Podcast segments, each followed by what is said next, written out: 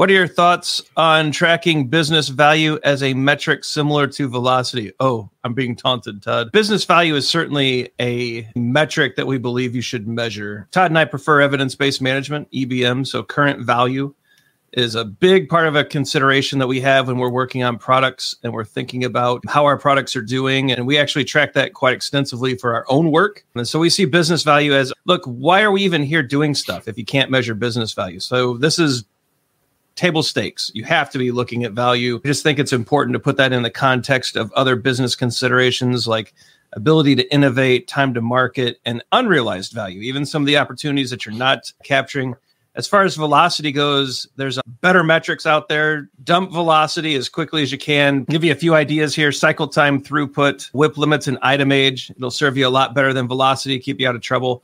But as far as your primary question, business value is critical. Todd, what would you add to that? This is my interpretation in this question. I think that some people have business value as an attribute of a product backlog item. Mm-hmm. Let's keep in mind there, if you're saying, if you're ranking, if you're saying on a scale of one through five, how much business value do we think this is going to give us?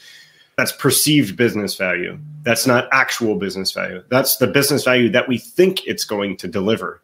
And so, think and actually deliver are two different things. So I would be very cautious in saying this is how much business value that we've delivered during the sprint because that's only perceived business value. Ryan was mentioning current business value and EBM, evidence based management. That's actually what we delivered. Just because you output something, you create something and give it to your customers does not mean that they're going to use it, does not mean that it gives you value. And so I'm assuming that you're saying that there's an attribute on your product backlog items that is business value.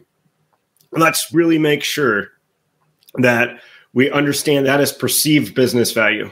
This is the perception of the business value that we delivered. And then when I see velocity, that's what I think might have been going on there. It I honestly don't think it's going to tell you much. I would probably would be more inclined to just make sure that we're validating what we delivered and it was actually yeah. useful to our customer. Yeah, and I think that's the big thing too. And the way that you frame the question, Todd, then validated business value would be far more important than yes. any kind of magical number you come Perceived. up with. Yeah. Yep.